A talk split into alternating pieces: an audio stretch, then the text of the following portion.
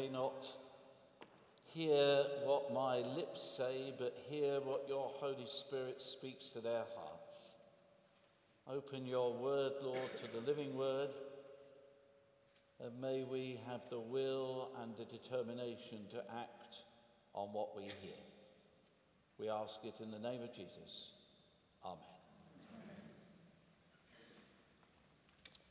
Well, first of all, may I say what a joy it is for Biddy and I to be back here. We pray for you often, we think of you often, and although we don't miss the busyness and the pressures of work, we do miss all of you, and we miss the thrill of worshipping here with you Sunday by Sunday in this wonderful, wonderful setting. I must say, coming back, that uh, unlike me, some of you look just a bit older. Um, others are uh, wearing just a little bit better. Um, more seriously, some of the faces we knew and cared for are no longer here and are worshipping with the saints in heaven. We thank God for them. We thank God for the children born to some of you, fruit of some of the weddings that I conducted. And especially we thank God this morning for the faces that we see who we do not know. You folk have come and joined this great fellowship in more recent years, and who now will be wondering how it is that a minister who's so rude to his congregation managed to stay for 14 years. Well, it was a miracle of God's grace that you put up with me. And an even greater miracle of God's grace that I put up with you. In any case, pleasantries aside, uh, today is your home mission, uh, mission at home anniversary. So, what have I got to say to you about your task as working out this mission at home? How do we address that? I believe that the Methodist Church nationally is in desperate need of revival. Especially outside of London, things are in a bad way. For example, of the 47 churches of the Gloucestershire Circuit, where I'm a minister, a circuit steward now, we have closed five already this year. And at the age of 70, when I go and preach, I'm very often the youngest person in the church. If we look at the wider picture, we're part of the Christian community in Britain, which is facing a crisis. For the church nationally is in considerable decline. It was once said most people have some sort of religion, at least they know which church they're staying away from. And staying away from church is certainly what most people are doing these days.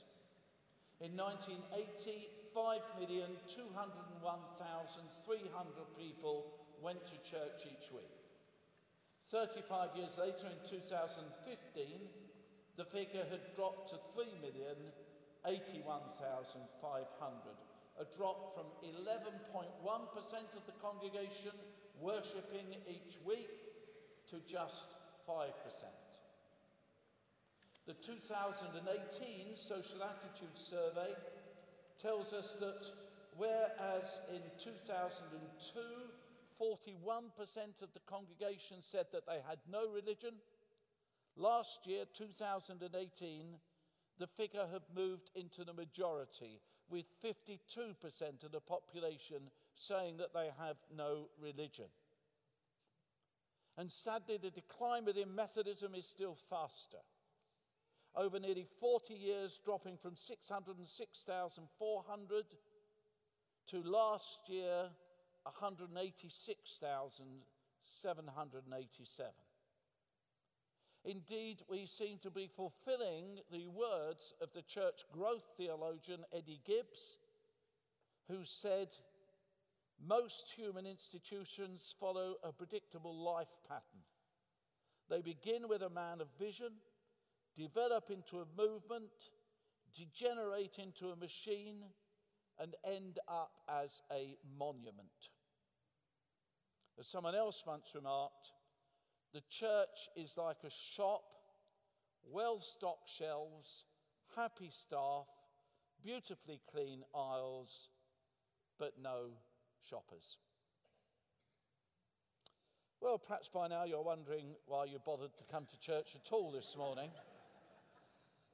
You thought you were going to have an encouraging mission at home anniversary service with an inspiring sermon from a preacher that you remember as sometimes being quite amusing. In retirement, the poor old chap's obviously turned into a real misery. Perhaps you remember the story that he once told of a teenager who was sent to the station to meet the visiting preacher. You'll know him by his clerical collar, his parents said.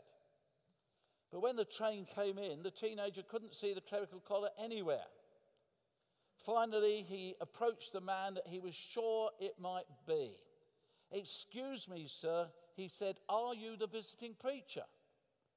No, he said, I'm not. I look like this because I've got really bad toothache. now, when you hear all this, you may well say to me, But Martin, that's you out in the countryside. That's not us in London. That's not the Methodist Central Hall, Westminster.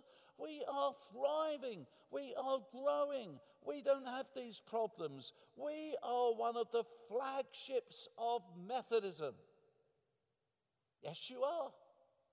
And I thank God for that. But if you sit and rest on your laurels, I can guarantee to you that in time you will slip and slide in every way and end up in much the same state as many other churches. In the book of Revelation, we read about the church in Sardis, and God says to them, Revelation 3 and verses 1 and 2, You have a reputation for being alive, but you are dead. Wake up. There's no way that you're like that church in Sardis.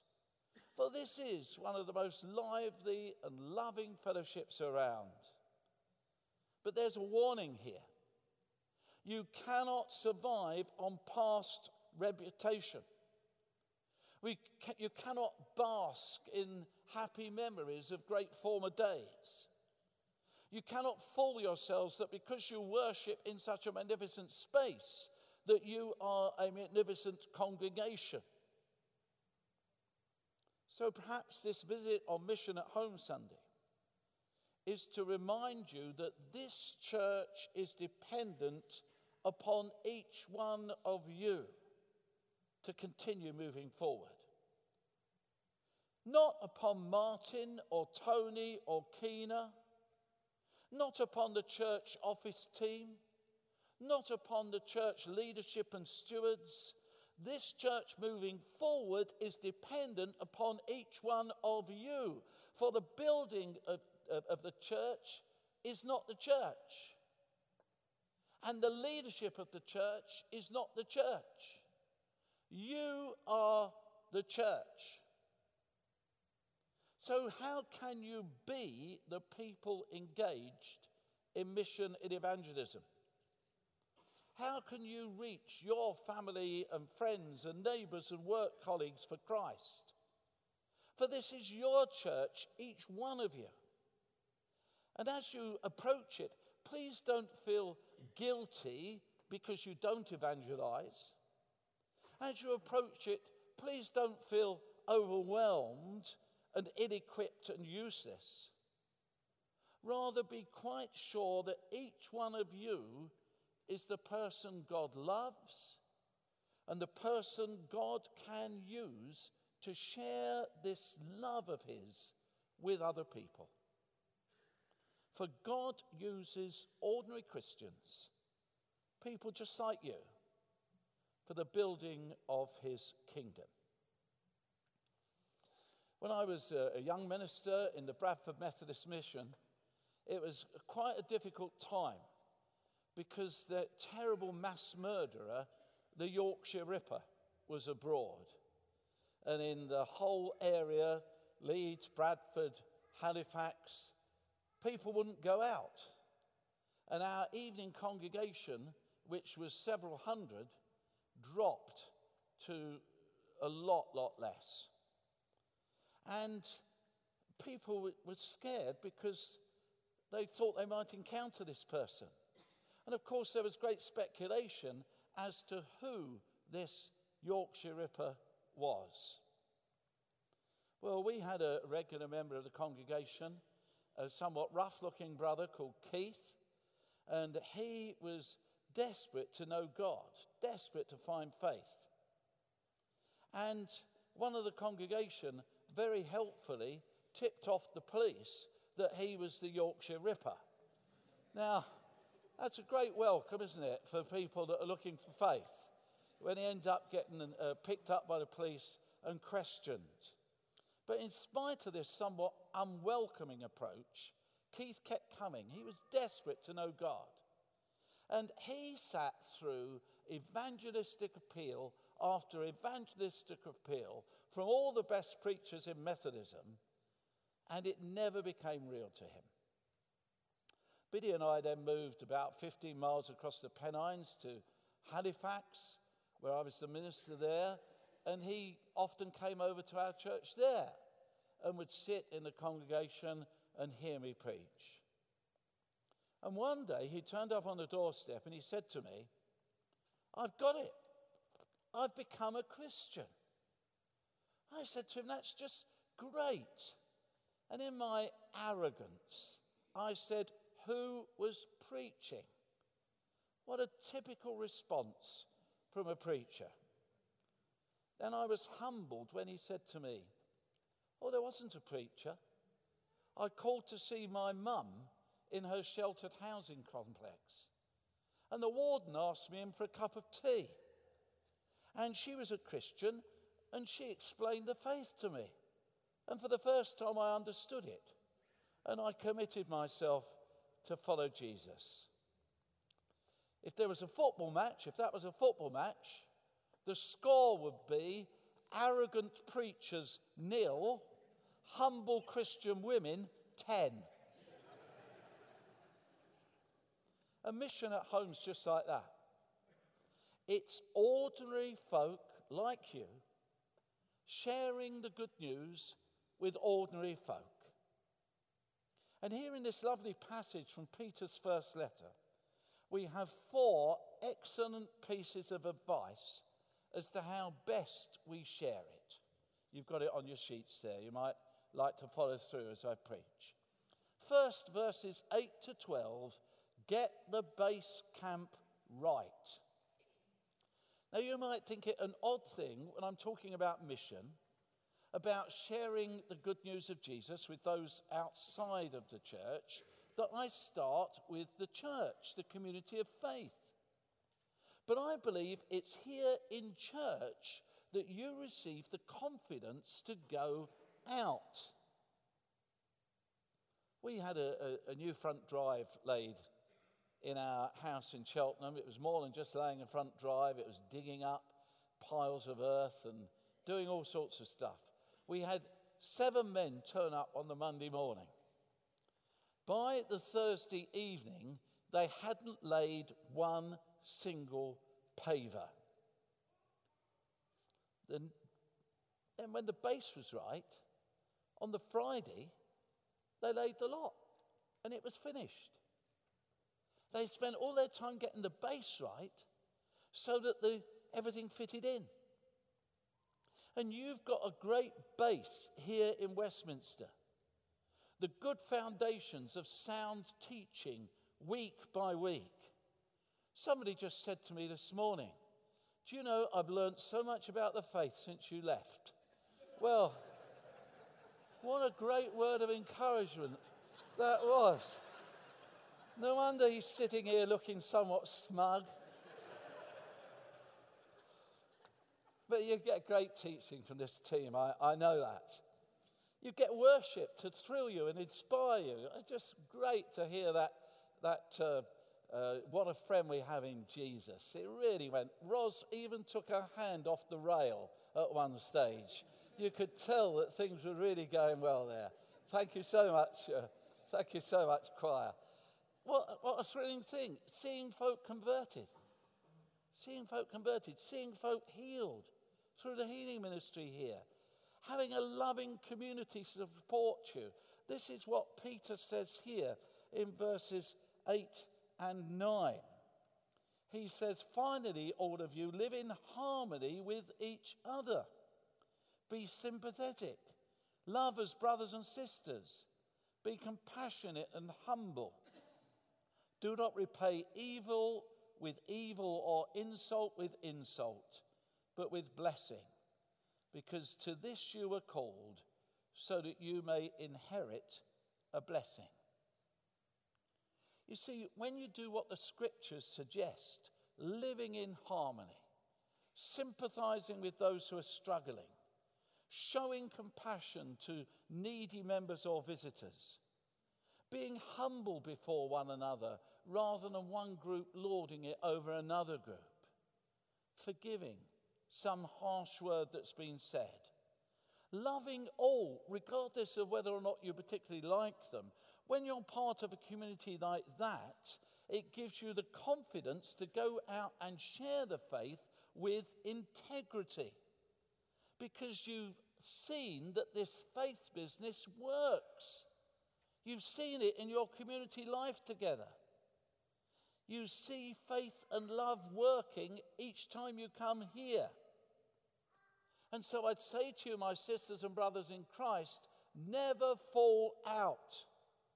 Live with your differences in spite of strongly, however strongly you might feel about some matter. Affirm one another in Christ, for that way you will be working from a strong base which will resource your outreach. And then, secondly, verses 9 to 17 get real about the cost. Verse 9 speaks about evil, an insult done to you verse 13 about those who might seek to harm you. Verse 17 about suffering for doing good. I make no bones about it. There is a cross at the heart of our faith, and there is a cost to following Jesus Christ, a cost to witnessing. We are so blessed here in the United Kingdom in that there's hardly ever a physical cost to us for being a Christian. There is for many of our fellow Christians across the world a terrible cost. Physically, socially, sometimes people even losing their life. Here in the UK, it's a lot easier, but there is still a cost. There's a cost for young people as they stand against the prevailing moral trends. There's a cost for working people as they work hard and exercise integrity. There's a cost for our families as we walk that extra mile to support them. And a practical cost as we give of our time and our cash to Christian work and other agencies supporting those in need. And then we as Christians, we, we know it, I'm sure, are living out our faith in an often hostile society. For so many people today believe a parody as to what a Christian is. They see us as hard and judgmental. They see us as anti women and anti gay.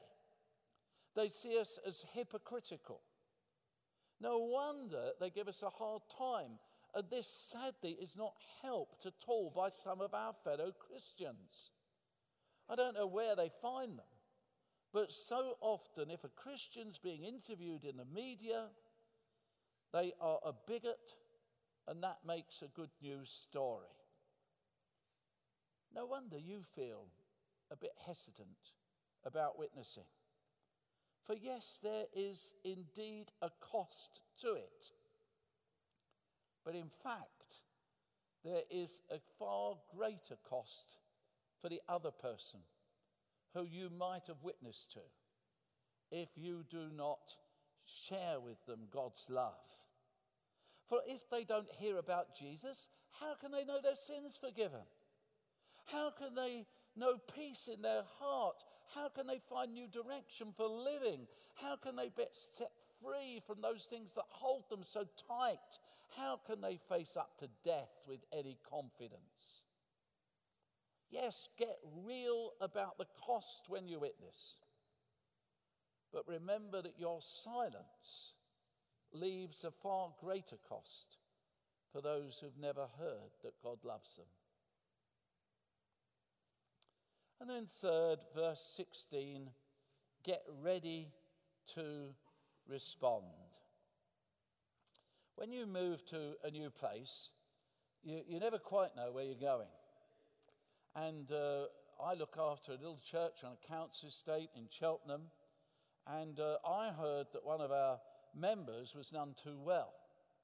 So I thought I'd pop round and see him. I'd never met him before, he was housebound. And so I knocked on the door and he answered it. I said I was a minister just down the road, and he asked me in. And his wife very kindly made me a cup of tea, and we sat and we chatted, had a lovely time. And after a while, he said to me, Did the hospital chaplain send you? I said, uh, No, no, it wasn't the hospital chaplain, it was the church warden, Francis, who sent me. He said, Who's she? At which point, I did what I should have done at the start of the conversation. I said, Excuse me, it is Ralph, isn't it? no, he said. It's, it's John.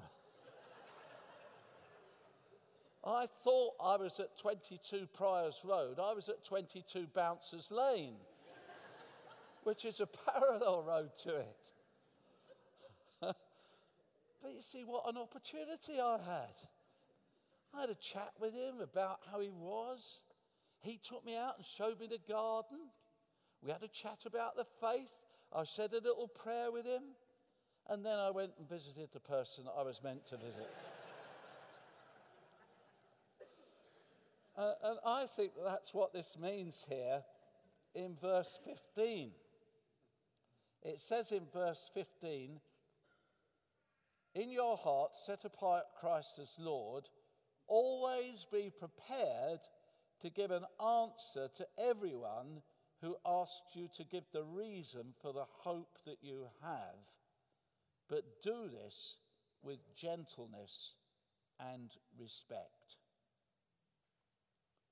You won't get far in your Christian witness by nagging people or by going on and on at them about faith or by giving them the impression that you think you're holier than they are or by making value judgments about their attitudes or their lifestyle. Rather, wait your opportunity, and when you have that opportunity, seize it and follow the advice here do it with gentleness and respect. Gently does it. You're standing by the water fountain at the office, and somebody comes up and says, What did you do for the weekend? Well, when you tell them what you did, don't conveniently miss out going to church because you might think that'll make them think that you're a bit odd. Just put it in naturally. I went to the gym in the morning. I went out for a drink with friends on Saturday evening. Sunday morning, I went to church. Sunday afternoon, I cleaned the house. Naturally. When that friend of yours says, My little girl's really ill, just say to them, Would it be okay if I asked the church to pray for her? Naturally.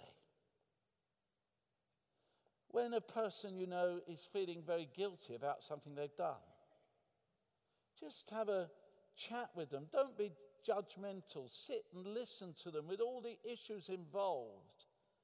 And then perhaps tell them very gently that for some people, when they know they've done wrong, saying sorry and confessing is a help. And open up the opportunity for them to respond if they want to. I could pile example after example But why not set out to do exactly what Peter says here? Be prepared to give an answer. And when you do give an answer, do it gently and show respect to their viewpoint, which may well differ from yours. Whoever you are, wherever you are, whenever it is, whoever you're with, get ready to respond. And then, fourth and last, and most important, verses 17 to 22 get your role model clear. Verse 18 reminds us of the heart of the good news gospel. Christ died for sins once for all, the righteous for the unrighteous to bring you to God. He was put to death in the body and made alive by the Spirit. Why is mission at home so important? Why is your witness and the witness of this church so important? Because we have good news to share. And what fires us up to share is not the sermon from the preacher, nor the words of a book, nor the example of a friend. These all may well be important. But what will really inspire us to serve and to witness is to experience the love of Jesus Christ giving us a new start, to experience the work of the Holy Spirit leading us day by day, to experience the love of God flooding into our hearts and our lives. Without that deep experience of God, you will have nothing to share.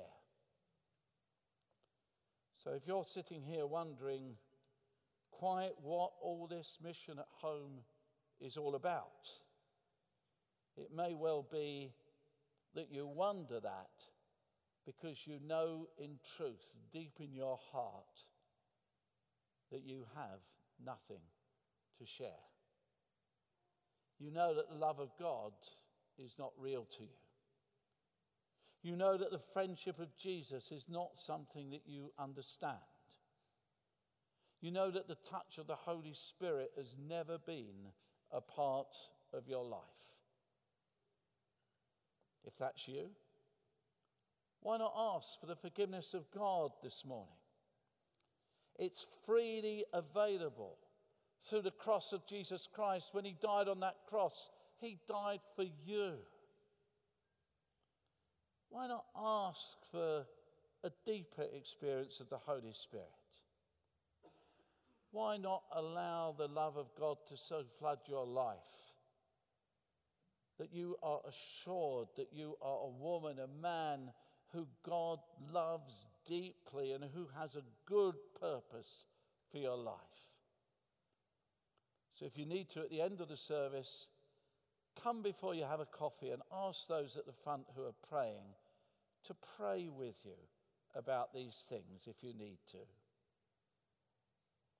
But for all of us, for all of us, let's get the base camp right. Let's get real about the cost of witness. Let's get ready to respond when we've got the opportunity. And let's get our role model clear and our relationship with God right that we may live out the truth of this text, then we will have the confidence to give the answer to everybody who asks for the reason for the hope that we have. Let's pray together.